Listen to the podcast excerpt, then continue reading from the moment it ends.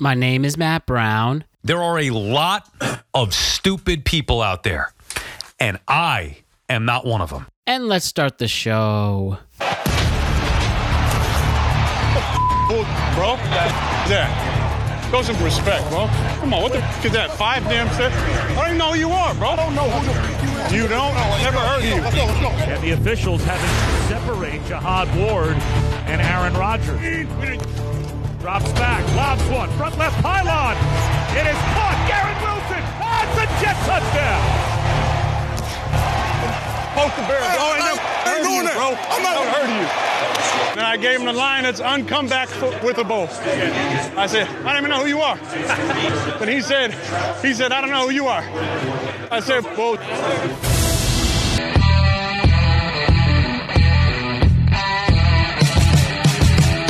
What's going on, everybody? The world is a better place because you are here to join us. My name is Matt Brown, and I am the host of the Productive Conversations podcast. It is Friday, September 8th, 2023. We have quite the show for you, a very good edition of the Tweet Cap. Not a very good, a great one, a very funny one, a very profound one, and there is a lot to talk about because it was quite a strange, but quite a crazy week. And before we get into all of that, I just want to remind you to like and subscribe to the Productive Conversations podcast on all podcasting platforms and YouTube. And don't forget to check out exclusive content regarding the show across all social media platforms. We're on Instagram at Productive Conversations Podcast, Twitter at ProdConvoPod, Twitter and X at ProdConvoPod, and we're on Facebook and TikTok at Productive Conversations. So this was a really strange week, from Obama getting more just blasphemy, stupid allegations made against him. This time a crackhead said on Tucker Carlson that they allegedly slept together. And we know that's so wrong from a freaking crackhead. And me and Ryan get into that. We talk about these toxic workplace environment allegations against Jimmy Fallon. That was fun to talk about. Police officers getting it on with civilians while on duty. We talk about Burger King having an issue. There's a Dave Portnoy versus Dragon Pizza. There's a lot of fun stuff to talk about in a very intense week in the world of the internet. And we're going to get into that. We're going to have some fun and some laughs. Switch it up from college football talk and football previews. And speaking of that, last night, and as soon as I started recording this, the Kansas City Chiefs lost to the Detroit Lions to start the season.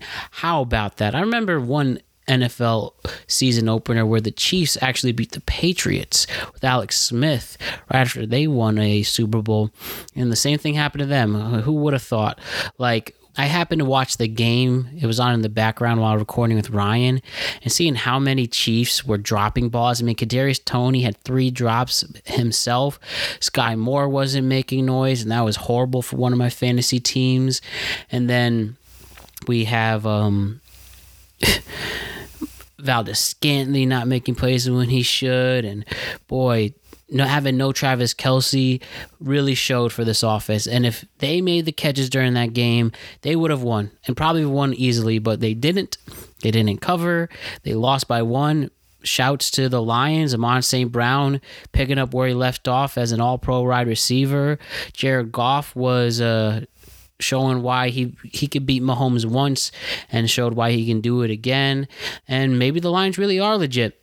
Remember, Alex Young said during our preview that he would leave the country, so we will do our arrangements for him to do shows outside of the United States. And don't forget what I said, because I said if the Lions wound up winning, the first 5 people to clip and send me the clip of me saying that, do this in order to get paid $5 is in effect. So find the clip, clip it, then send it to me, and we'll figure something out to get you properly compensated, and you get your first prize. So pretty funny stuff, and we are definitely going to have a lot to talk about when we do our NFL Week 1 in review already, so that'll drop on Wednesday, but the NFL season definitely started on a hot note, and I can't wait to talk about it on Wednesday. But until then, me and Ryan talk about the crazy things happening on the internet, and it gets very intense, very funny, and why don't we get into it? So, Ryan Page, it's your turn once again.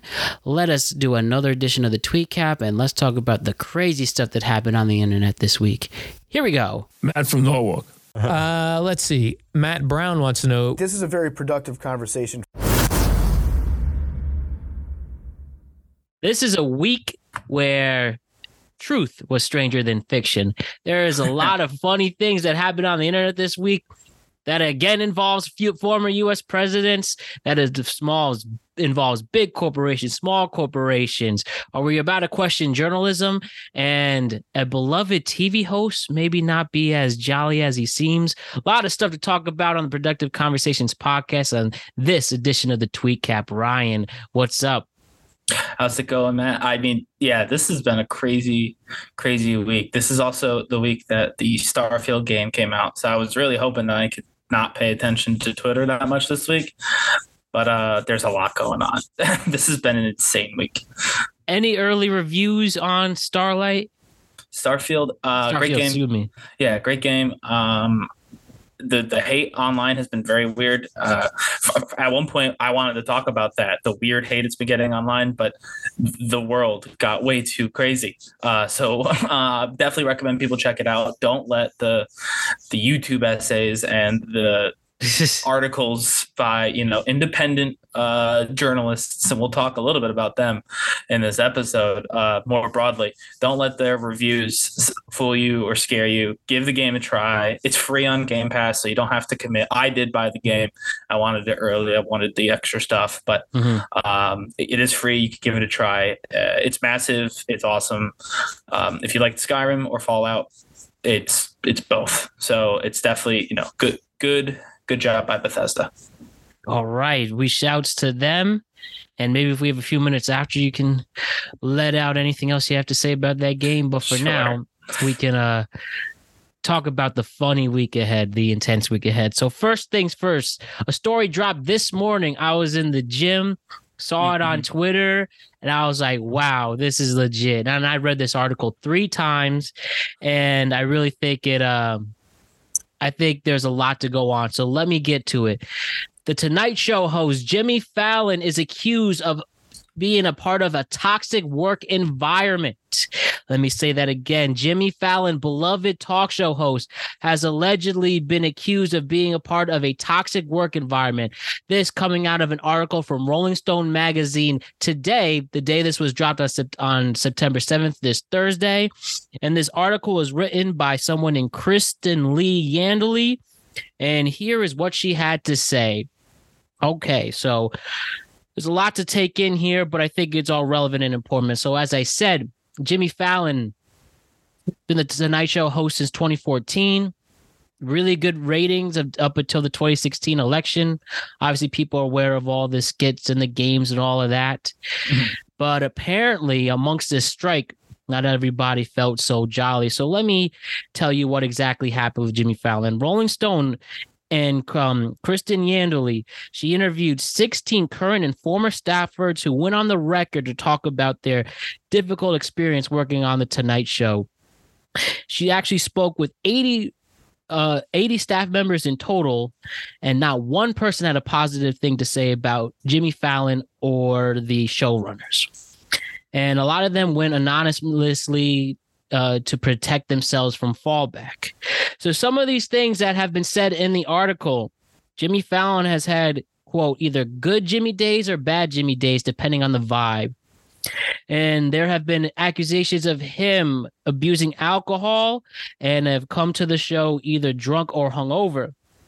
And this includes in 2017, staffers thought Jimmy was drunk in front of the audience during a rehearsal. And he allegedly couldn't remember what he did during that day or the show back in 2017. Staffers also said that they smelled alcohol in his breath as early as 2019 and 2020.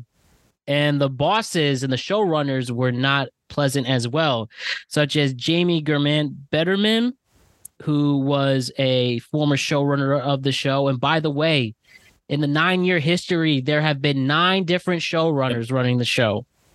And what Betterman has been accused, Betterman has been accused of, that she would often belittle employees and allegedly have had instances of racism, such as going up to a black person and talking about her hair, and also fat shaming. Mm-hmm. And also, this article said Jimmy would often have outbursts. People complained to NBC Universal HR, but HR seemed to not do anything. They would report to the managers, but they would not take any further action. This article also claims that the dressing rooms that would host celebrities and guests on the show would often be referred to as crying rooms, where people would let out their emotions in the toxic work environment. 4 staffers have gone into therapy based on their experience, and 3 of them have even allegedly said they've had suicidal tendencies from the tough work environment. This article also accused Jimmy would both privately and publicly shame staffers, privately in sending emails such as things as saying you're doing a bad job, or in this, what could be an infamous situation during a sketch with Jerry Seinfeld, where Jimmy allegedly berated the cue card holder, made Jerry Seinfeld so uncomfortable that he demanded Jimmy to apologize, which he did. You actually put Jerry Seinfeld on the seat. And NBC did make a statement, and it says, quote, as follows: "We are incredibly proud of The Tonight Show, and providing a respectful working environment is a top priority," the spokesman said in the article. And they also say here, "As in any workplace, we have had employees raise issues. Those have been investigated and action has been taken where appropriate. As always the case, we encourage employees who feel they have experienced or observed behavior inconsistent with our policies to report their concerns so that we may address them accordingly." Now, what's funny about this statement, they did not mention Jimmy Fallon or the showrunners here. A pretty broad statement. So those are some of the highlights here. So Jimmy Fallon accused of a hostile work environment, belittling employees, publicly and privately embarrassing them, and also having people have bad mental health issues for somebody who was so beloved and somebody who had such a reputation. This is quite an interesting thing to find out. And also with the alleged uses of alcoholism. Now, I understand there are addictions. Alcoholism is a disease, but, you know, that's something that has been a rumor for a long time. And yes, it seems to have all come to a head in this article. Now, I will say that just dropped about a couple hours ago that behind closed doors, Jimmy apparently did apologize privately to the staff, but not much further has been expressed there. And Jimmy hasn't made a statement to the public yet. So, Ryan, Jimmy Fallon, no one could have had any more good PRs from there. And now you hear all of this. This was quite alarming, don't you think? Yeah, a couple of things. I read the same article. We're about to excoriate somebody for being a horrible journalist. So I wanted to say a couple of quick things. Mm-hmm. One, at the end, I don't know if you saw this, Rolling Stone has since edited their article. They got in touch with Seinfeld, who says that the story that they published about him being uncomfortable is completely untrue. He said that he knows the situation. He and Jimmy still laugh about it. He was kidding, meaning Seinfeld was kidding about the apology. Jimmy, was kidding apology. Yeah, he wasn't actually like uncomfortable telling Jimmy to apologize. He was like, "Oh, you're being mean. You should apologize." It was apparently Seinfeld was joking with Fallon about Fallon yelling at the cue card guy. So I wanted to point that out. I also wanted to point out that only 2 current employees came forward out of the 16. So there were 16 total, right? 2 of them work there currently. The rest are all former employees. Mm-hmm. I think that's important for people as they're hearing the story to know. 2 of the people currently work there. So that is 2 people who work there right now who came forward saying, yeah, hostile work environment. The rest are all people who either quit or were fired. I said this to you before, that we have as a society, we really like to hit the choir boy when they hit the wrong note, mm-hmm. essentially. Like we talked a little bit offline about some of the other late night hosts from eras gone by who I think objectively in public, like the persona they gave off weren't the, you know, the squeaky clean, you know, everybody loves him. Like Jimmy Fallon was like, you know, kind of Saint Jimmy, whereas like people like Letterman had very public and were, you know, issues, and we just knew about them, and it almost made his behavior just fine because we knew he had these issues. He was open and upfront with them. And so it didn't matter that he behaved badly. It just mattered that he didn't tell us, or that he did tell us. I don't know what's going on with Jimmy Fallon. I really don't. If he's got alcohol issues, he should probably get those checked out. This is not the first time that that's been brought up. So I think, you know, where there's smoke, there's fire, that he may be abusing alcohol. And if that's the case, I mean, yeah, he should see someone about that, because obviously it's impacting his life. You know what I mean? Mm-hmm. But in terms of the hostile work environment, I don't know. I'll be honest, Matt. I've worked in some pretty interesting work environments over my, you know, career thus far. Not all of them have been good for my mental health. Just put that out there as a fact. I can actually empathize with a lot of these folks, and their stories about the way they were feeling at work. You know, like when your boss is having a bad day, just put your head down and don't look at them, because you know what I mean? Like I've done that. I've been in that situation. Mm-hmm. And nothing happened to my boss in that situation. You know what I mean? So I don't think, I know a lot of people think that this is the end of Jimmy Fallon. I don't think it is. Being a bad boss is not a crime. Being a bad boss is it's nothing. Being a bad boss is just being a bad boss. There's people who go their whole career as shitty bosses. But I do think that Jimmy Fallon, because of his celebrity, has a real important role to play here, because right now we're in the middle of this actors strike, the writers strike, so much is going on with like the future of entertainment and work. And if Jimmy did this, and I think he probably did at least most of it, if not all of it, right, he should, I agree with you, apologize. If you remember when he did the blackface skit, right, for SNL, and that resurfaced, and he apologized for doing that. And I think that he is. What I think he can do with this is show that I don't always get it right, and I'm sorry. Now, there's going to be people who want him to go down just because we like to see. Again, we like to see the priest, or not the priest, the saint get eaten alive by the lion. It goes back to Rome. But I think if he does that, he'll be just fine. And then hopefully it changes. That's obviously the underlying thing, is that whether all of it's true, half of it's true, none of it's true, there were 16 people who worked there who felt like they were treated unfairly. So they have to do something. You can't let that many people go in and out of your doors feeling like they've been ignored, feeling like that, you know, they're not mentally healthy after doing, you know, work for you. Like, you can't do that. You can't possibly do that. And I think if nothing else happens, this will make NBC a less desirable place to work. Yeah, especially the fact that these reports to HR, it seems to be swept on the rug. Like, is it because he is a top talent? Is this what we're basically trying to prove? And if this is true, if some of these facts were fabricated or exaggerated, but at least the important thing, I think, to get is the most important thing is the fact of the NBC HR. That's what they're there for, right? You know, they'll cancel and take anyone's job who isn't a celebrity, but is it when you're a celebrity, you are protected a little more.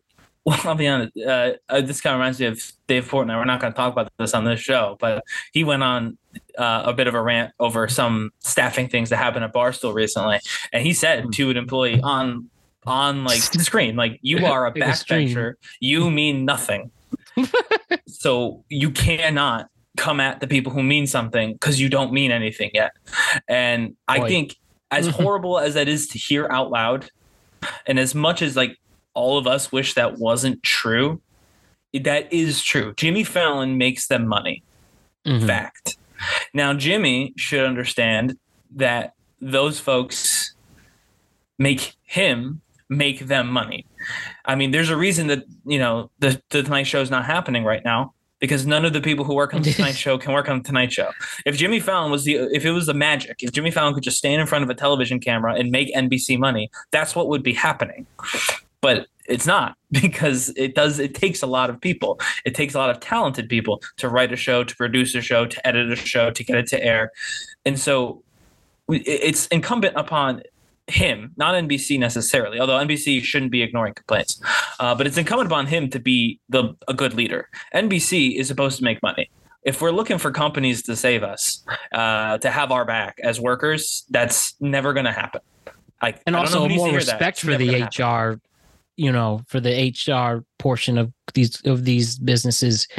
Like we all isn't, this big joke in America that everybody doesn't like HR. Well, this is various reasons. What do they do? Yeah. And this is like an ultimate example of that. Nothing. Payroll, right? I think they probably finished payroll. But so everyone likes that. They like that HR signs their paychecks. But other than that, the thing exists. That all exists because your boss can give you all these problems and there's nothing you can do about it. But it's been that way forever. So I think overall, this story is big. Jimmy needs to say something because the quieter he is, I think the more it hurts his brand. But I would be shocked if NBC took any sort of serious disciplinary action. Now, if any of those showrunners named still work there, they should probably get their resume, going. Get a new career. Honestly, I could see anyone who works for HR who is in these emails that Rolling Stone has can also probably pack their, their desk up. They're probably gone. They're going to fire some people. They have to. People are demanding it. But again, those people don't make money. Jimmy Fallon does. So they're going to do everything they can possibly do to not fire Jimmy Fallon. So as long as he doesn't screw up the apology, they'll let him on. Because also, let's be honest, I don't watch Fallon. I don't think you watch Fallon. I do listen to the podcast with all of the hosts. I do hope this doesn't affect that too much. But you should definitely get some more eyes when the next episode is. Yeah, well, exactly. Or listens, I should say. I don't think the people who watch Fallon are going to stop watching Fallon because he was mean to his employees. I really don't. I could be totally wrong, but I don't think anyone's like, I'm watching Jimmy Fallon because he's the nice one. I think they're watching Jimmy Fallon because they're watching late night and they have NBC on. And you know what I mean? What's also funny here is, you talk about how that you talk about the situation here and basically, I want to know are they quote unquote lucky that this happened during a strike when everybody's off work? And I wonder how differently would it be, especially in an important ratings period as September and the fall is, if this happens and and this almost mirrors a story from whether it was, I think it was last year or the year before with Ellen. This is almost the exact same thing. Oh, yes. Almost verbatim, toxic work environment. Yes. She didn't do anything, but she ended her show after. Now, I know it's a different situation, daytime TV. She was already there for a long time. I think that how do you really recover? Yeah, so that I'll say because this happened during the strike, they have a few more days to come up with a response. Right? Because if they had a show tonight, they definitely have to mention it. You know what I mean? You can't not mention it. If he had a show tonight, he'd have to say something because he's about to go on live television. Yeah. You know what I mean? As far as the Ellen thing, part of it's just the age, but also the Ellen DeGeneres show exists for Ellen DeGeneres. It's always you couldn't have someone else host the Ellen show. You could put another talk show there, but you can't just seamlessly transition from Ellen DeGeneres to someone else on the Ellen DeGeneres show. The Tonight Show has existed for a very long time. Yeah, they do need Jimmy Fallon. I'm going to say that in a second, but they don't technically need Jimmy Fallon to do the Tonight Show. Now, I think they factually need Jimmy Fallon because ratings are down anyway across the board on late night, and there is nobody that they can bring in that's going to fix that.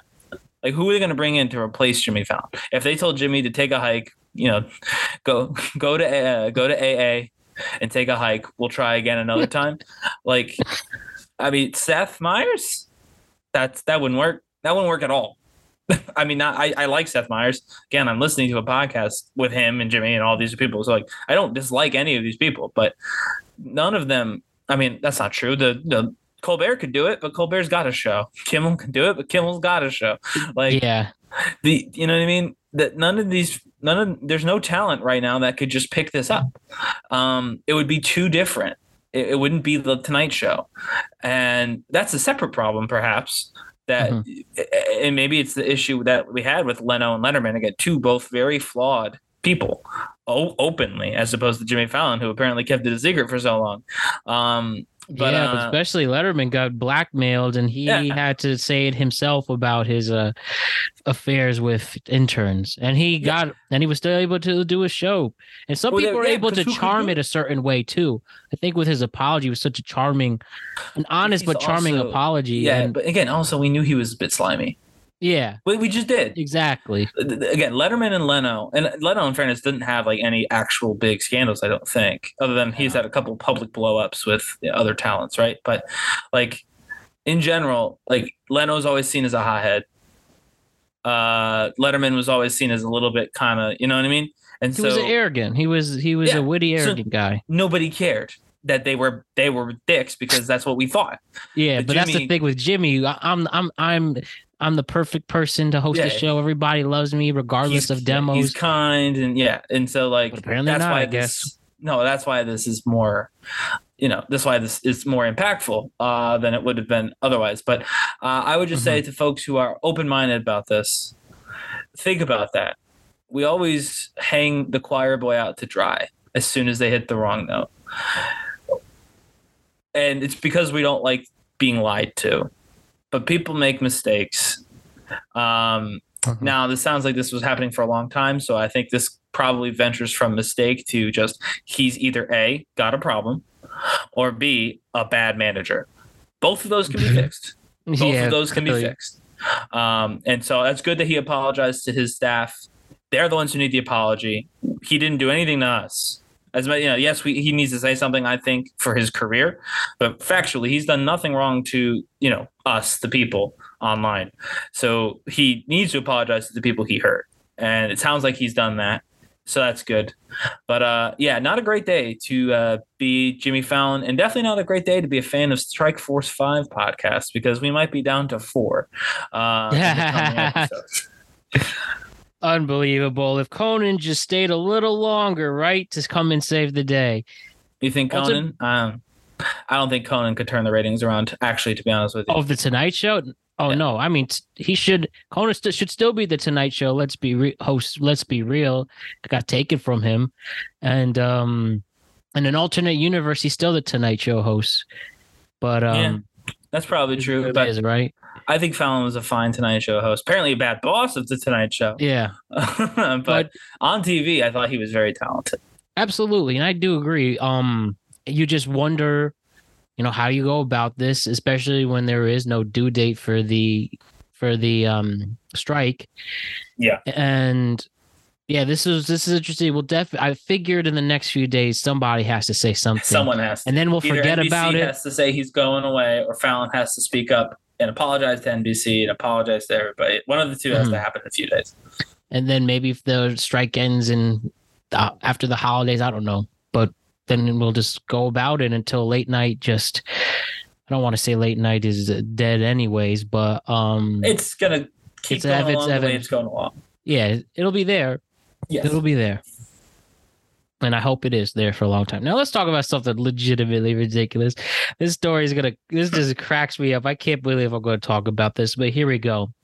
Tucker Carlson. Tucker Carlson this week had an exclusive interview. Yeah. With a man by the name. Let me be serious first, but then I laugh. All right. Tucker Carlson had somebody named Larry Sinclair on his show on X, and Larry Sinclair. Oh my God. Let me actually just read the tweet first. Here is Tucker Carlson's tweet from Wednesday on X, episode 22. Oh my God. All right, here we go. Episode 22. I can't believe I'm doing this. Seriously. It's just, this is one of the most ridiculous things I've ever seen in my life. And I really mean that. Like top 20. And again, but here we go. Tucker Carlson tweeted on on Wednesday afternoon. Episode 22, Larry Sinclair said he had a night of crack cocaine-fueled sex with Barack Obama, and the Obama came back for more the next day. Assess for yourself. Here's our interview. And, oh, my God. So, yes. So Tucker Carlson had somebody who is an alleged crackhead say that he had sex with Obama. And getting more deep into this, he said, a man who claims he had sex with Obama in 1999 tells his story. And then this is off from his chat and the book, Barack Obama and Larry Sinclair, Cocaine, Sex, Lies, and Murder? And he said, and this is his actual quotes in the damn interview. I had given Barack $250 to pay for coke. I started putting a line on a CD tray to snort, and the next thing I knew, he's got a little pipe and he's smoking it, he said in the video. So I just started rubbing my hand along his thighs to see where it was going, and it went in a direction I had intended to go. So be it as you will. And Political wound up doing some more research on him. This guy Sinclair has had a criminal history, including convictions of forgery, fraud, and larceny charges, and has served prison time in Arizona. Read that as lies, lies, and paper lies. By the way. So this guy's a criminal history of lying. He's a crackhead. He is a crackhead. And Tucker Carlson, despite how you feel about Tucker Carlson, he at least is a big name in journalism. And he decides to bring a crackhead to say he had sex with the former president of the United States. Ryan, what are we going in this world? I just want to say, Dave Portnoy getting a second of three shouts tonight.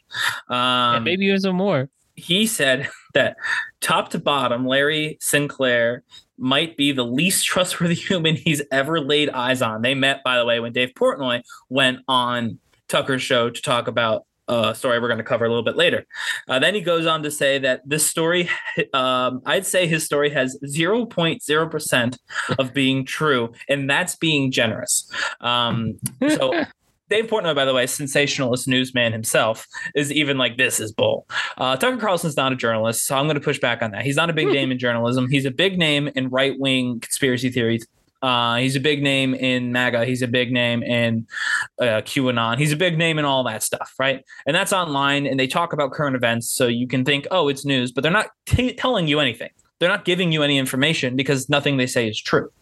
And he does this whole assess for yourself. It's because he knows it's a lie. He can't tell you it's true because he's already been sued out of a job, by the way. And yeah, everyone's like, oh, he's got so many followers on X. Do you know how many people used to watch his show? Like, really, it was one of the most popular shows on television. 6 million people a night on cable TV. Huge numbers. He's getting less than half of that on X.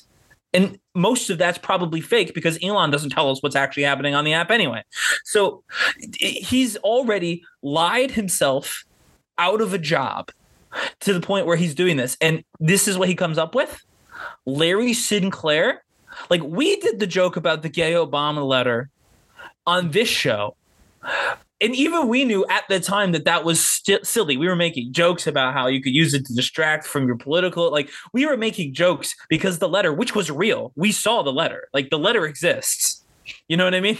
Like, we took something that you could physically see, and we're like, oh, this is silly. This is stupid. And he just took it and made a completely fucking made up bullshit nonsense. And he added coke to it. There's murder involved somehow. By the way, this all happened in 1992, according to Larry Sinclair. Obama was married for multiple years, and he had a daughter. His eldest daughter was already born at the time that Larry Sinclair supposedly hooked up with Barack Obama. It just doesn't make any sense. And the only reason he's doing it is, frankly, because Tucker Carlson is mentally unstable. And I know that the comments are going to look at me being all flustered and say, oh, look at this, pot me kettle. Maybe that's true, but I'm willing to admit it. Tucker Carlson. He had somebody who was on crack. Yes, exactly. He had an actual drug-addled man who has been convicted of lying multiple times, fraud, forgery. All of that is lying. Those are lying-based crimes where you do something that's not true. And all he says is, you know, he tries to protect himself with accessory stuff. He's the most annoying kid you know from college. You know those libertarians you meet in college? Oh, yeah. He's one of them. Now. Only worse, because at least libertarians are not, like, openly bigoted and openly calling for violence against Democrats, which Tucker Carlson frequently does. So, like, he's just that annoying, well, actually kid, or, you know what I mean? He thinks he can legalese himself out of being a jackass by saying, assess for yourself. No, Tucker, you did an hours-long conversation with a person who was lying the entire time. For no reason. There's no benefit. No one knows who Larry Sinclair is. He's nobody. Obama's not the president. He can never be the president. Like, he's just a dude at this point. Like, really, he's just a dude. Unless you can prove this, this is just a guy calling another guy gay. That's what this story is, unless you can prove it. If you have proof, then that's different. But without it, you're just, oh, this is my buddy Larry. He thinks this guy named Barack is gay. That is the story. Without, like, because, again, Obama's not the president. He's never going to be president again. Larry Sinclair is not doing anything other than, you know, crack. So I just don't understand, like, and how do you people, I say you people, I don't know if any of you are listening, watch him. How does anybody watch this? With, like, how do you go and sit down and waste your life? There's a finite amount of time in your life. You could get hit by a bus tomorrow. How could you spend an hour plus listening to that bullshit? It doesn't make any sense. Like, go outside, like, hug a loved one, do something that isn't watch homeless. That. Feed the homeless, do something. It just, I guess the people who are watching it, some are that crazy. That's him, and he clearly doesn't care either. What did we do as a country? We were too bored with regular. We were too bored with hard-hitting journalists like Walter Cronkite. We said this is too boring. But it's just, I don't even think it's boring. Like, we did something. We screwed up somewhere, and I don't know where. But we have to figure it out so we could stop doing it. Because what the hell? If you watch that whole thing, like, I'm ashamed of you. I'm just gonna say it. If you watch that entire thing, only to see where. I know what you mean. I'm if you kidding. Sat down and said, oh, Tucker's got this interview. Like, crackhead. Yeah. And like, smoke crack. It's just, it doesn't make any sense. And I watched his Andrew Tate one. I saw the Portnoy one. Like, I'm not saying I've never seen this show, but if you sat through the Larry Sinclair episode of this show, if you sat there and watched this whole thing, then I don't know what to do. I don't know where you are, but it's certainly not with the rest of us. It's somewhere different. It's asinine that this asinine. I don't know. I want this to be funnier. I usually try and throw in some jokes, but this is just stupid. It's a stupid story for stupid people. It's stupid. Stupid is as stupid does, Ryan. But yeah, this is just insane. Want to talk about another stupid thing? Let's talk about what happened in Maryland. A Maryland police officer was suspended after a bystander recorded a video of him embracing a woman and entering the backseat of his patrol vehicle with her at a public park. Officials announced on Tuesday, there's a video out there. He clearly is in uniform. This girl was apparently really into it. And, you know what probably happened, some hibbity-dibbity in there. And, I mean, wow. How you all talk about stupid, Ryan. In a time where police officers really are trying their best to connect with communities, and, you know, people try to defund them. He connected that time. Then you see this person getting it on with somebody. They couldn't wait. I mean, what if there was a legitimate crime happening, and he's too busy? How old is she? She looks pretty young. There might have been a legitimate crime happening, by the way. But yeah, I mean, what's it called? I guess it is defend and serve. So there's two parts to that coin. I guess he felt the best way he could serve was idle. Oh man, they identified the officer as Francisco Marlette. And by the way, he was previously accused of abusing a former girlfriend's child in the 2016 case, but the charges were dropped. Ooh, oh man, that's no good. And that kind of led some credence to the idea that maybe this, what is it called? Deputy, we'll say deputy, might not have been an age appropriate partner for the beat. But yeah, obviously this guy's in trouble, right? Even if everyone should he be allowed to protected serve after this? No, probably not. I don't have that much confidence that it will matter. As you said, it didn't look coerced. It didn't look like he forced anyone. So if everyone was age appropriate. By the way, reading this article from NBC News is Nelson Okoa, who recorded the video, told NBC Washington the officer and woman were in the backseat for 30 to 40 minutes before they went their separate ways. Wow. Oh God. That's good.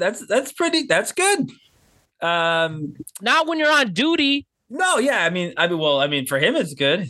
What did you do at work today? But be a shitty police officer. That's one way to look at it. It's the right way to look at it, by the way. I don't have any confidence that they are to this guy. If everybody was, if no crimes were committed, because actual crimes have been committed by police officers and nothing happens for the most part. So, short of murder, and even that's a bit of a coin flip. So I'm not expecting anything to happen, but yeah, I would say that this individual is certainly not focused on the protect part of the job.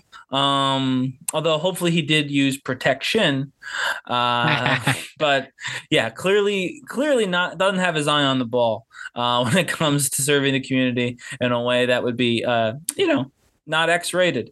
So yeah, I mean, honestly, I feel like he's more likely to get fired just for, not doing his job than he is for actually having done something wrong. Because yeah, in fairness, he didn't do his job. He was very, very, very publicly doing something other than his job while on duty. So I feel like even if there's nothing wrong here, the department should still be like, I mean, we have you on camera. Can you imagine every time you just were on your phone or whatever, someone had a camera and could watch you not doing work? I mean, true. There's hundreds of millions of examples of that probably. And you also just seeing stuff you're not allowed to do. One thing I see from police officers a lot is a lot of them text and drive. It's really nuts. And but they don't get caught. This guy got caught. Fair enough. I mean, you see him, and I can't take a picture while I'm driving. Well, yeah, he'll pull you over for using your phone while driving. You're just I got this. I don't give it. I don't care. We'll see what happens. Yeah, that's when he'll take it and accuse you of having, illegal photos or something on your phone to confiscate it, so you can't share it with anybody. But yeah, I obviously, in my opinion, yeah, this guy probably has to go. I'm not holding my breath just because stranger things have happened, and no one got hurt. And theoretically, everybody was legal, but it's never good to get caught skipping your job while you're at work. And at the bare minimum, he did do that. Even if no other crime was committed, even if nothing else wrong happened, everyone in the world watched him just not do his job for 30 to 40 minutes, apparently. So at least, when he gets back out on the dating scene, because assuming he's got a partner, probably doesn't anymore. When he gets back out on that dating scene, no one will confuse him for a Minuteman. So I guess he's got that going for him. NBC confirmed he's got that game, but I don't. As terms of his police officer, yeah, probably not great for his future in law enforcement. I'm glad we're not blaming the woman, by the way, because she wasn't working. Oh. No, or debatably, but not actually. I guess they really couldn't wait for him to get off work, huh? It doesn't seem like they were together. It doesn't seem like that. To be clear, it's not like his girlfriend came to visit him at work and they decided to have a quickie. It seems like this was a stranger. And he just spit game. I guess I don't know. The Riz. I don't know. Maybe he paid her. That's illegal. He'll be in trouble if he did that. I mean, again, maybe not because he's a police officer. I don't know. But I just, yeah, they didn't. I saw the video. They didn't look like they were together up until the moment they were very much together. You know what I mean? Man, that guy who shot the video is like, wow, I really have a TMZ moment on capturing. I want to know why he was filming. They didn't have anything better. Something must have been happening between those two before, which warranted him filming, right? Like, he wasn't just filming a cop to see what if something cool happens. He clearly saw something go down and said, I want to film this. And I would love to know what was happening. Was she, like, trying to get out of being in trouble? You know what I mean? Like, was he trying to, like, you know, she come out with that? Her? Yeah, did he give her a ticket and she decided to pay it right off rip? I'm just, like, I don't know. But something must have happened that made that guy film. He didn't just decide to film a police officer and then have the luckiest break of all time. Who the hell knows anymore, Ryan? Who the hell knows? All I know is that cop is rightfully suspended. You know, you're going to give more people who are like ACAB a reason to get more pissed off at police officers. And please have better examples of great police officers doing great work, which most of them do. And but clearly not this one. Well, again, maybe for one loyal citizen, but yeah, yeah, for everybody else, he's definitely came up a little short. All right, this one's going to be a good one. So Dave Portnoy, the founder of the sports and pop culture blog Barstool, got into an on-camera dispute with Dragon Pizza owner Charlie Redd while Portnoy filmed his review of their pizza, which he called a floppy mess and gave it a 6.4 out of a 10. Dave is minding his own business, and then Charlie Redd comes out and says, I don't like what you're doing to small businesses. Goes, minds his business. He wants to enjoy his pizza, but I don't like what you do for small businesses. Goes back into the restaurant, comes out. They have a dispute, comes back in, goes back out, have another dispute. Portnoy's calling out his small shirt.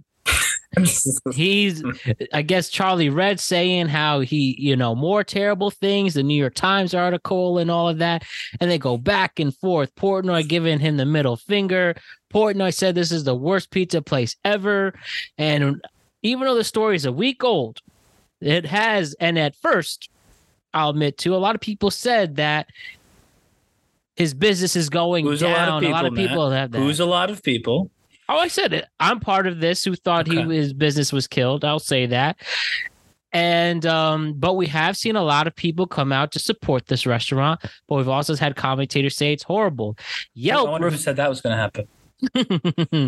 Who knows? Who knows? Now, Yelp has prevented people to review this place, and Google Reviews hasn't had a review of Dragon Pizza in a week too. So. Listen, this is a very interesting story. This clearly helped both sides out because Portnoy said that he got over the million subscriber mark after this video.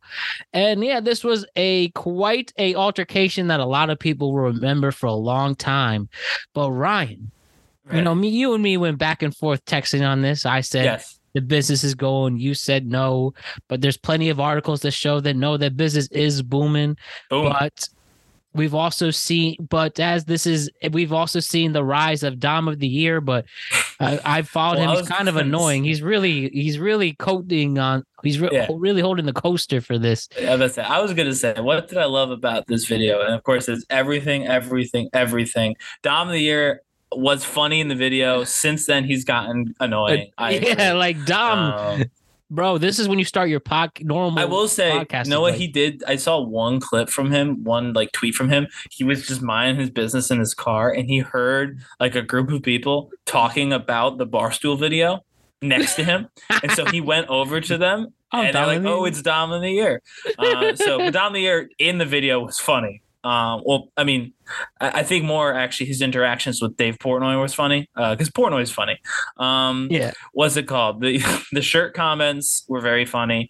And then what's the father tossed his earbud into a sewer. Yeah. By accident, trying to get a picture with Dave Portnoy. It just, the whole thing is insane. It's the wildest thing I think I may have seen in a long time online. And it did help everybody. This is that example of all publicity is good publicity. You know, one thing I just wish, since we moved the tweetcast from Mondays to Thursdays, I would have been perfect for Thursday. Yeah. But, you know, even a week later, there's still people talking about it. So. Well, there is, because like you said, we've seen now two very different responses online. And also, Matt, I want you to look at who's writing these responses. So like I sent you a bunch, obviously, because I mean, in fairness, I want to say full disclosure, as much as I'm more right than that, just going to throw that out there. In this particular case, I'm more correct. The business is not going out of business. I think we can both agree that his business will not be ending because of this fight, as you predicted. But I also said that it would still hurt his business. I said he might lose some people. You know what I mean? Like, it's probably not great, but he's a local pizza place. The people of Somerville are not going to stop eating at their local pizza place because Dave Portnoy gave it a 6, especially because it wasn't that bad a review until the fight. I've seen a lot of worse, reviews. Yeah. I mean, even before the fight, Portnoy pretty was normal. Like, listen, that is like, half. He was like, yeah, he was like a little too much Parmesan, a little bit floppier than I was expecting. He was like, he even said like, I also let it sit for a while. I didn't eat it right when it was done. So maybe that's probably like, he was actually being sort of kind. And he picked it because it had a lot of reviews on the app that Portnoy launched, the One Bite app. Like, that's why he picked it, because a lot of people on his own app, like in his own community, said, try this place out. So, like, it actually wasn't that bad a review until they started flipping each other off on the side of the road. But I thought it might hurt a little, but, like, not a ton. I did not anticipate him to be – I mean, he sold out. He had to close early because they ran out of pizza stuff. But is it good pizza? Is it out of curiosity? Well, so what I'm saying is, when you look at who's publishing stuff, like USA Today, the New York Post, Rolling Stone covered it. Like, the people who gave this a generally positive review for what's his name, Chris Redd. Charlie Redd. Sorry, Chris Redd is from SNL. The people who gave Charlie Redd the general the good, this is good, or talked it up. They were all like major kind of legacy news. The people who ran with Portnoy, obviously Barstool ran, worst pizza place in America. And then it was like local independent guys. It was like one-man shops or like three-man shops who cover local news in their hometown, and not just the hometown of Somerville, but like, if you cover local food in like Detroit, or you cover local food, like those are the people who sided with Portnoy. And it just shows the crazy, crazy divide that news has. Like, when people talk all the time, like where you get your news matters. This is like a low stakes version of that. If you just read the main news stuff, you would think that this pizza place like stood up to a massive bully who was shitting all over them. And if you read the small news, like I don't want to say local, because I'm not talking about local newspapers. I'm talking about, you listen to the small time bloggers, or like the mid-sized bloggers who kind of have like a regional appeal or whatever, and they're independent. They don't work for a larger company. They don't have an editor. It's just them or just a couple of them. They make it sound like kind of how you said it. And that's really the video shows. Portnoy was just eating pizza and got accosted on the street, which is what happened, by the way. Yeah, he really was minding his business. And he wasn't inside the store. He was on the street. Now, again, like the way they describe it as the worst pizza ever, even Portnoy, up until the fight, hadn't said that was true. There are worse pizzas that he's had on his review. So, like, it's just crazy. This is like a weird – what I love about this story, more than, of course, being generally right, is that you can see, like, depending on, like, how you look at the news, like, if you're more of a small – I want to trust one guy from down the road to tell me what's going on. I don't trust CNN. I don't trust New York Post. I don't trust these places, right? Then – it kind of tracks. Like, that's, the way they look at this is the way they look at so many other things in that worldview. Whereas if you get all your news from like New York Post or USA Today, both of those, by the way, politically different ideologically, you hear a whole different story. You know what I mean? It's just so crazy to me. Like, this one story became like a Rorschach test for people. It's the divide of journalism. Yeah, exactly. About the impact of journalism and the way we like the consumer have siloed ourselves off. But I will say that I don't think the pizza is that good. I bet you a lot of these people are going. Parmesan pizza is not good. It's supposed to be mozzarella. I think that a lot of these people are going. Free. You know what I mean? Because a lot of people are going because of the fight. Oh, 1,000%. So these numbers will come back to earth. Dragon Pizza is not going to become the single greatest pizza place, you know, in American history because of Dave Portnoy.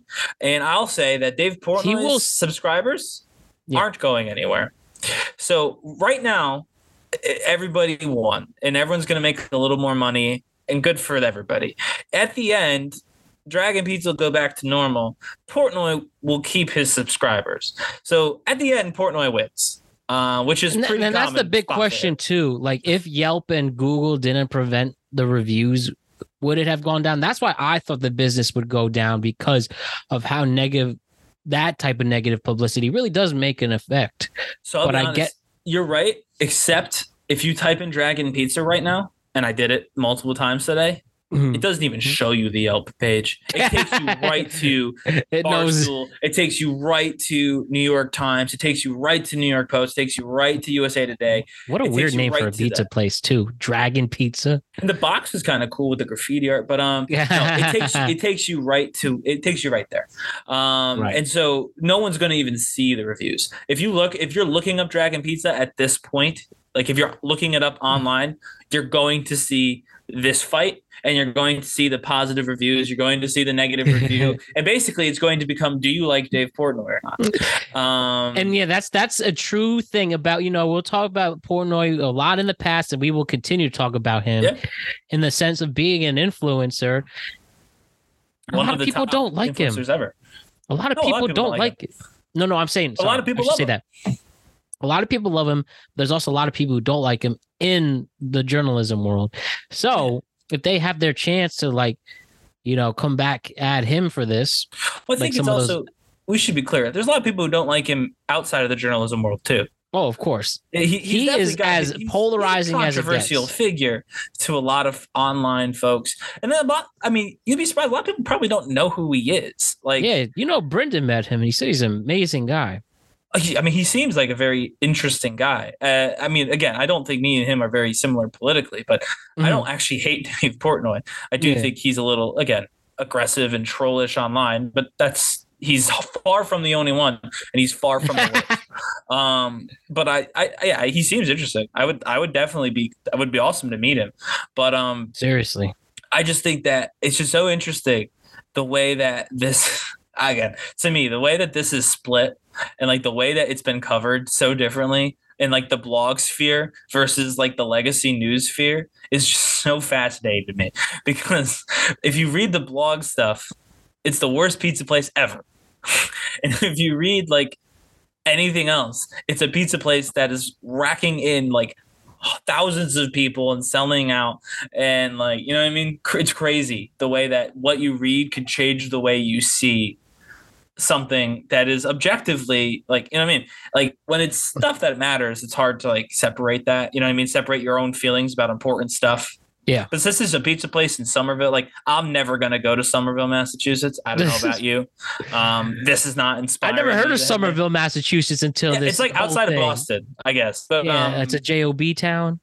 So it's just no one's gonna go there. So for everyone to look at it, it's such low stakes for most people involved, and it's just crazy to see the way that we just split ourselves in half instantly. Over a pizza place. Over a pizza place. Because we do it with everything. But just to see it for this pizza place was just kind of cool, because you get to take yourself out of it. I will say one thing before we move on. Yeah. That was completely wrong what he said about not helping small businesses. Oh, 100%. That's almost offensive for the businesses that he genuinely saved during the pandemic. And $50 million during COVID for small businesses. That's an asinine comment. Yeah. Completely you false. Can come at Portnoy for being a troll. I think that's true. The New York Times thing, I know Portnoy says that's a hit piece. Maybe it is, maybe it's not, but that's something that you could have a problem with. But you do nothing for small business is not accurate. And look what he did for Dragon Pizza. He said you don't do anything for pizza either. And I mean, the One Bite app, like he's done a lot. He is pizza. The most important. What's the word? He is truly the be all end all for pizza places in this whole country. I think most people probably ignore him. To be clear, I don't think most people care about Dave Portnoy's pizza reviews when they get pizza. They go to their local pizza place. But for people who are interested, Portnoy has done a lot. And so, like, he is definitely a big part of, like, the online community around pizza and a little bit into, like, the foodie culture in general. Barstool has a lot of sponsors in, like, food and alcohol. So, like, the idea that he's done nothing for that industry in addition to nothing for small – those are just, unfortunately, two completely false statements. $50 million for small businesses. Some of the most influential products, like High Noon exists because of Dave Portnoy. What's it called? The Pink Whitney. All that took off because of Dave Portnoy. White Claws were a Portnoy thing up until he got High Noon. Like, you know what I mean? Like, a lot of different things have come from Portnoy and Barstool. Because he's an important guy. You know, whether you like him or not, a lot of young people, even them people who don't like him that much, a lot of their content comes from his site. Or a lot of the conversation is around stuff that they're doing. So, what a guy! But yeah, I'll say in this case, he did just kind of get yelled at, and it was a little funny because he kept coming out. Yeah, like dude, another thing. And another thing. Whole time, Dom of the Year, just talking to Dave Portnoy as if this isn't happening. He was like, "No, this is my big break. I'm on camera. Dave Portnoy is here." I think he would have had more fame if he wasn't just. That's truly 15 minutes of fame that he just overrun. Like, I'm sure you know Frank the Tank, right? Yeah. You know how they discovered him? No. Because he was spazzing out against the New Jersey transit system for being late at a Met game. They said they liked him and they gave him a shot. And he didn't do what Dom of the Year is. Hey, if I'm going to be on please email me for exclusive interviews. I actually thought about reaching out to him, see what he would say. Dom? Yeah, he's just putting it out there. And I was like, I don't think that'll move the needle much. But yeah, he was putting it out there. You never know. It's still up there. We'll invite him. But if he's asking for a fee, then $5 max. We're not paying him. But, Portnoy reviewed Colony. Yeah, I saw that. 9.2. Yeah, he's done a couple Colony, right? Or did he just do the Stanford one? I think he just did the Stanford one. He did Rigo's too, which is, a complete ripoff. Yeah.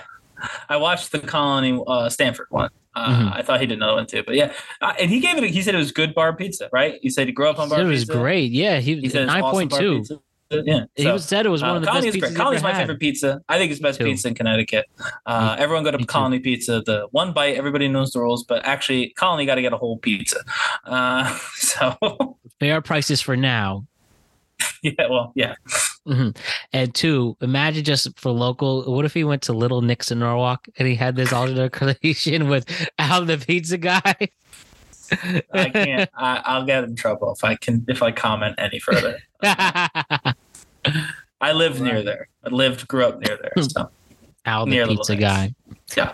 All right, Ryan. There was a divorce attorney who's been popping all over TikTok for an interview he did on the Art of Manliness podcast. His name is James Sexton. He is a divorce attorney based in New York City. Incredibly manly City. Name. Sorry, continue. And he has helped litigate and finalize more than 1,000 divorces. And, he's had various opinions on the matter. He was married himself. And it worked out well. And he's given this various advice and his opinion on marriage. And he talked about both the legal issues with it, or not legal issues, the legal ramifications, and whether it's a good or bad idea to get married on a legal standpoint. He's also talked about prenups, how he's in support of them. And he's talked about, he personally doesn't see as many marriages, really do the true love factor, which helps his business and career. But there are points where he said it really can work, but it's extremely rare. But I've definitely seen polarized comments on Sexton and his opinions on the matter. And I found it very interesting. And you, as a married man, I thought I would love to hear your perspective on it. So I guess the one question we could start with James Sexton is do you think he has valid arguments against marriage? And I know that might be hard for you as a newly married person, but do you think at least what he's saying could, may, or may not make sense? So my biggest gripe with it, and you kind of said this, is that he says that he sees marriage working as rare. Mm-hmm. And then he goes on to say 75% of marriages are either end in divorce or in unhappiness. And that number is made up. That's my biggest problem with everything he said, actually. Mm-hmm. It's really the only problem I have. He goes 75% just about are, or 76, he says over three quarters. Yeah. When, again, you can't factor in unhappiness. You just, there's no one, there's no number. There's no unhappiness number. There's no number of married people who are unhappy. They don't have that number. It doesn't really exist. They do have numbers for divorce, though, and it's nowhere near 70%. It's between 40 and 50%. So realistically, it's about a coin flip, marriage, actually. And again, as a newly married person, I will say that statistically speaking, it's about a coin flip, whether or not you live happily ever after or end up unhappy and divorced. So that's my biggest gripe with it, is that he's trying to sell all of his stuff based on just a complete fabrication, which is 75, 76% of marriages end in divorce or unhappiness. I think that his points are fine if you had no intention of getting married. If you were looking for a reason not to get married, I don't think he... Look at this video. I think, yeah. It'll scare you off. Yeah, he gave you some reasons to consider not getting married. There are reasons to get married, obviously. I think the idea that there isn't love even in these marriages that end in divorce is weird. It's weird because he kind of... He does this whole thing, and we're not going to get into this on the show, does this whole thing to kind of rail against the legal system and, like, the systems that we have in place for marriage. Like, that seems to be still relevant to the conversation. Yeah, by doing so, he seems to be, like – so by talking about that one systematic thing, he seems to be, like, considering another one as totally true, which is that, like, you fall in love with a person and it's a true love and it's the only love you'll ever have. The Hollywood love story. Two people to see each other, the sparks fly, and it's, you know, passion and love and romance forever. I don't believe love. I am married currently, and I don't believe that that's how love works. Yeah. I mean, my wife and I were friends for a long time without any romantic feelings, without any, you know what I mean? Like, so eventually, you know, it happened. Obviously, the romance was there, and we ended up married. But we were again friends for like 2-3 years before that happened. Mm-hmm. And we could hang out, we could talk, we could, you know what I mean? Like she met people I was dating, I met people that she was dating. Mm-hmm. And there was no weirdness, there was no issues. On either of our ends. So the idea that you meet this person and it's like one person for one person and like it's just an instant magnetic thing, that's not true. And he kind of counts that as true. He's just like, he bakes that into everything he's saying. It's like some people feel that, but most people don't. And that's true, but that's because that's not how love works. That's not how you fall in love. But that's just the one side. Like, right, yeah, that's just the one side. I would say the other thing that he completely discounts is the idea is starting a family, right? Mm-hmm. And frankly, the idea of getting laid, the studies prove it. If you know, married folks actually get laid more, which makes sense. Yeah, partners right there, as opposed to, you know, non-married folks. And also, there's a massive decrease right now in that, in, you know, in those activities amongst people compared to like our parents, the hibbity dibbities. Yeah. So like, again, actual studies with actual facts, not the 75% number. Mm-hmm. People are having, you know, less engagements with one another, single folks. And so that's one reason to get married, frankly, just A, that specific act, and B, companionship in general. And also there's a lot of studies that show that married couple, you know, a married family or, you know, two parents are better for raising kids. Now, some of that is because of a lack of resources for single parents. And I'm not at all suggesting that that shouldn't be addressed. That should be addressed. Every kid should have the same resources so they can go to the same schools, get the education. All right, fine. Put that away. If you don't believe me, I couldn't care less. So I'm not talking about the resources. Just factually, if it's a and the caveat, if it's a happy marriage, you know, if you're not fighting and hitting each other or getting drunk and high all the time because you hate being with one another, if it's a happy marriage, you know, if it's two people who get along, it like the facts show it's better for the development of kids. A family is better for the development of kids if it's a happy family. So if you want to have kids, if you want to, you know, have a family someday, then marriage is pretty much like the best way to do that. It's not the only way, certainly not the only way, but it is definitely the best way to do that. Is to have two partners. And so I think that, and the two partners, by the way, doesn't need to be the biological parents either, but that's neither here nor there. So I think that he discounts a lot of good with what he's saying. You know, a lot of some of the comments were like, oh, who hurt him and stuff like that too. Plus, I mean, I don't know if it's, again, maybe his own experience or again, it went viral. People talked about this like crazy. That was probably what he wanted more than anything. People talking about him. So he could sell his business. He could sell his books. I'm sure he's got books. You know what I mean? Right. So, I mean, I'm sure he did what he wanted.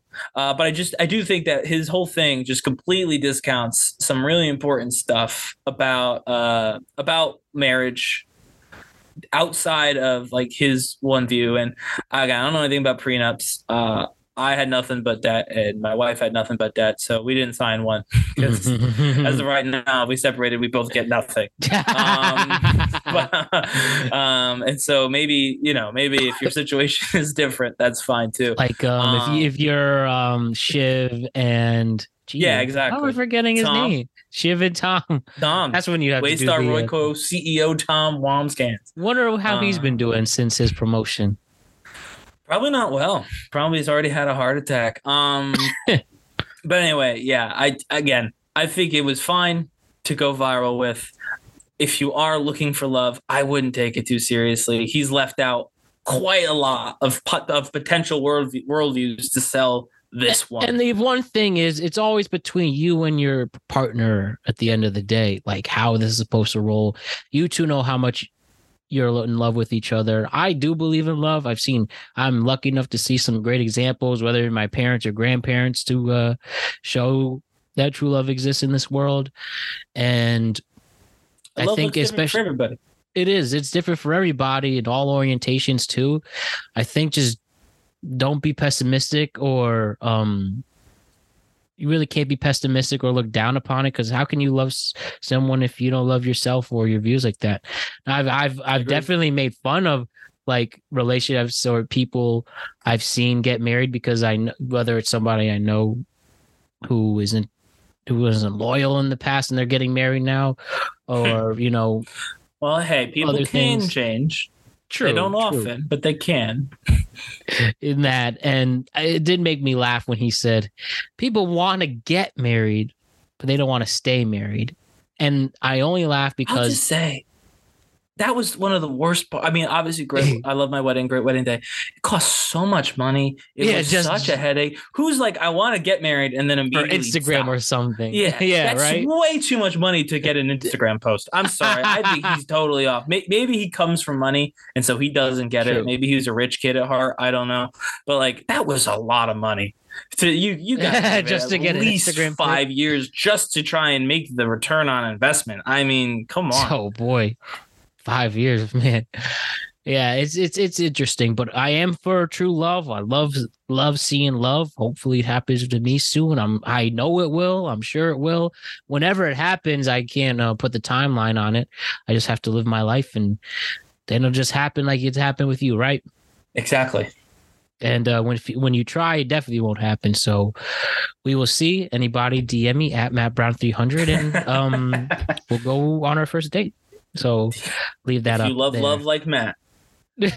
At T Tweetcat. Yes. All right. Let's end it off with another hilarious food story. This is an actual headline from the Associated Press.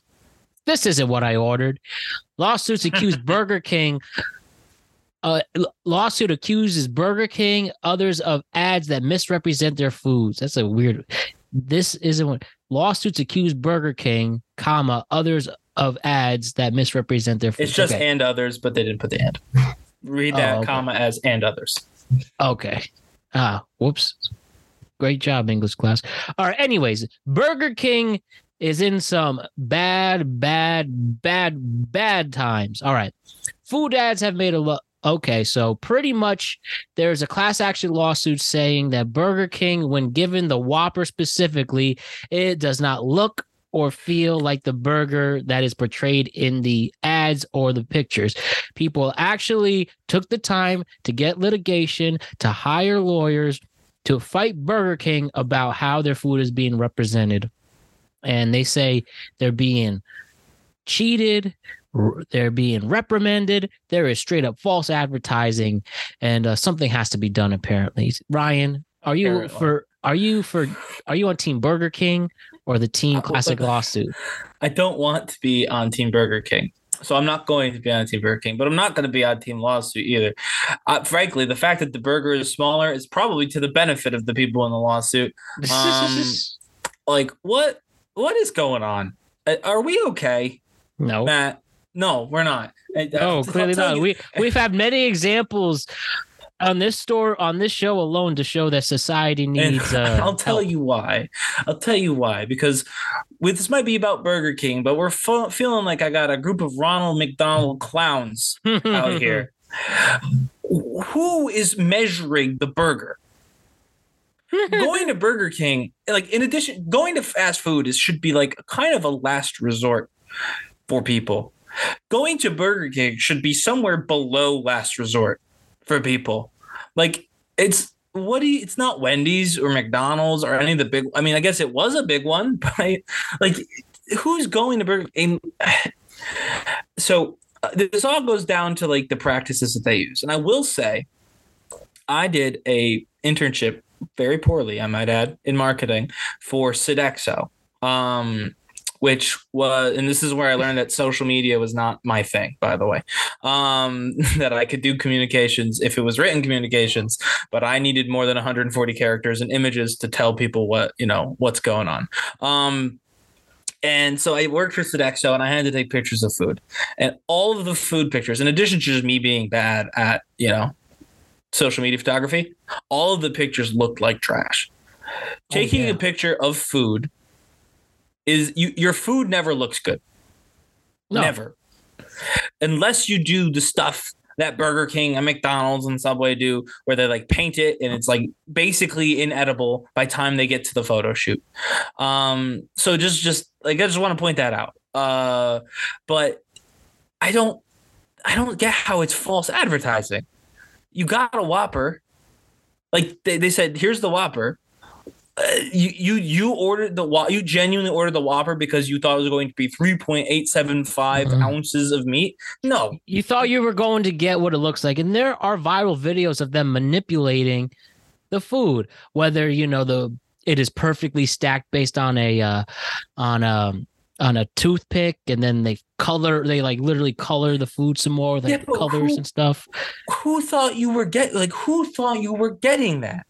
No one is that stupid. Yes, they are. Clearly, the burger. When you order a Whopper, you're getting like a burger and lettuce and tomato and onion and cheese, and it's roughly this size, and it's on that sesame bun, and it's going to come in a yellow package. That's what you're getting when you order a Whopper.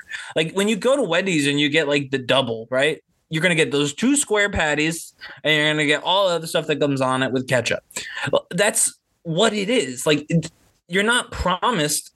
Like I could take a picture of a tree and say, do you want to buy this tree? And you say, yes, and you come, but the leaves have fallen off. Now the tree is different. It's the same tree. I didn't promise you the tree in the picture. I promised you a tree, and I took a picture of it so you could see a tree. It just doesn't make sense. Like no one reasonably went to Burger King having seen a Burger King commercial saying, I'm going to eat that sandwich. They saw the commercial and said, oh, I'm feeling a little bit like I could cheat. No, maybe it's your cheat day. I want the picture. I want the food on the picture. No, but I don't know. No one said that. No one actually did that. These people had to have been selected to do a lawsuit. This had to have been coordinated and planned. According to this article, if this is true from the AP, Perkins Coie, a law firm, tracks that class action lawsuit, says that 214 lawsuits were made against food and beverage companies in 2021 alone. The year before was 45. Yeah, exactly. So this feels to me like people thinking they can get rich by eating junk food. Are we about to see a new trend in this country? Well, no, because I mean, this is a lot of work. You know what I mean? to actually get the lawyers. This goes back to spending like Burger King must go down. Instagram photo and in a tuxedo. Like there's sometimes some things are not worth it to most people, and I feel like getting into a class action against Burger King is one of those things that's probably just not worth it to most people. Does the judge actually decide? This would be great for Rocky to have on. I mean, hopefully the judge actually decides that they need to join freaking, Planet Fitness and move on. Hopefully that's what the judge decides. But and again, I'm saying this is not the most physically fit guy, but like if you have so much Burger King that you could possibly have a legal suit against them, you've had too much Burger King. What if they win though? I'm just saying, I don't know. What if the judge says, you know what? You are being lied to, manipulated. But you win. No, I don't know. You cannot convince me. The greatest lawyer in the world to somehow prove it. Maybe it's in Miami, so they can't. But if there's one that happens in D.C., if it gets to federal court, hopefully they put me on the court, because there's nothing, and I mean nothing, that they could show me that will convince me that those people thought reasonably that the freaking sandwich on their television was the one they'd be eating if they went to Burger King. Like when you watch a sporting event and you see like these close-up angles of your favorite player, are you expecting to get to zoom in on your favorite football player? No. Television is television. It's different. Obviously, it's different. Like it just doesn't make sense how you could possibly convince me that all these people said, well, I saw what the burger looked like on TV, and I only wanted to eat the burger because I thought it must look like the one I saw on television. It just does. You cannot convince me that that's what happened. People saw the commercial and said, I could use a burger. And they went to Burger King and ordered a burger. Like, that's what happened, guys. We don't have to be honest. I get it. You're in the middle of a lawsuit right now. You can't comment. That's fine. But that's what happened. No one was like, I'm going for this burger specifically because it has these char marks on it. Like, that's not why anyone goes to fast food. They go to feel bad about themselves after they finish eating the fast food. That's why I do it. Like, come on. Yeah, we're at an age now where it really does affect your body. You just, come on. Like, you don't. No one can possibly believe that all these people actually felt manipulated by Burger King. Again, not into eating their product, by the way. That I almost might agree with. Like, Burger King advertising should, include that it'll kill you if you have too much of it, and it doesn't. But like the tobacco companies. Yeah, I might agree with that particular assessment, but no one can convince me that the only reason they went to Burger King was because they saw the ad. And I mean, the judge even threw most of that out, but the judge said the menu items could reasonably be considered biting. If you are in the Burger King, if you're standing in the Burger King, bro, you're going to order Burger King. You don't care what the picture looks like. You're not going to walk in, look at the picture, and be like, ooh, I'm going to leave. If you made it all the way inside the Burger King, or like if you're sitting in the drive-thru of the Burger King, you are pot committed to getting that Whopper. You just are. You can't convince me that the menu thing was misleading and that's why you ordered it. If you showed up, you were ordering it. Come on. Let's be real here. It's the frivolous nonsense that gives the people, the bad faith people we've talked about on this show 100,000 times. The internet's full of them. The ammunition to talk, smack about society. Now, what if you go into the suit, you have Esquire Rocky come in, right? And he makes the argument. Listen, Burger said, have it your way. They wanted the picture. It's not their way. And then they win. But they did say have it your way. But that's, again, that's not semantics. Honestly, that makes more sense than what's happening. Because that's saying the slogan said you can have it your way, and they were unsatisfied with the way that they had it. This now is I need just to saying, do law school. This is about the pictures on the menus. It seems.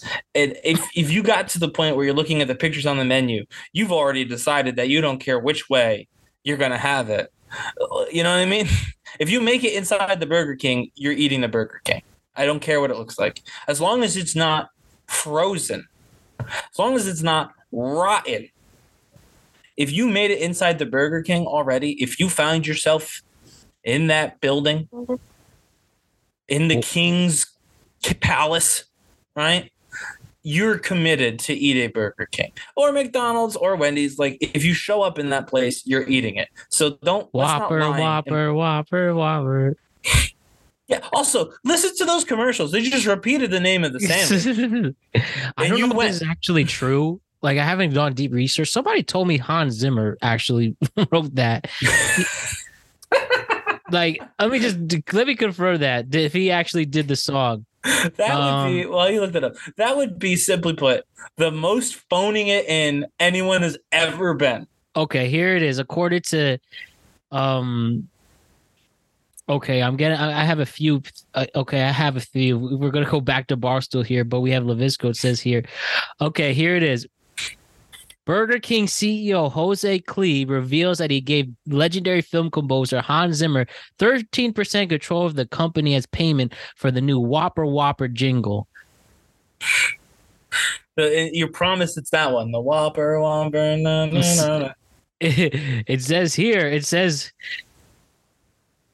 yeah, it has it. Now I don't see any like big name journalists say this, but you know, except Barstool, but.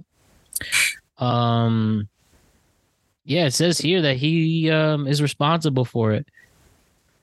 That's wild. And they gave him 30% of the company for that?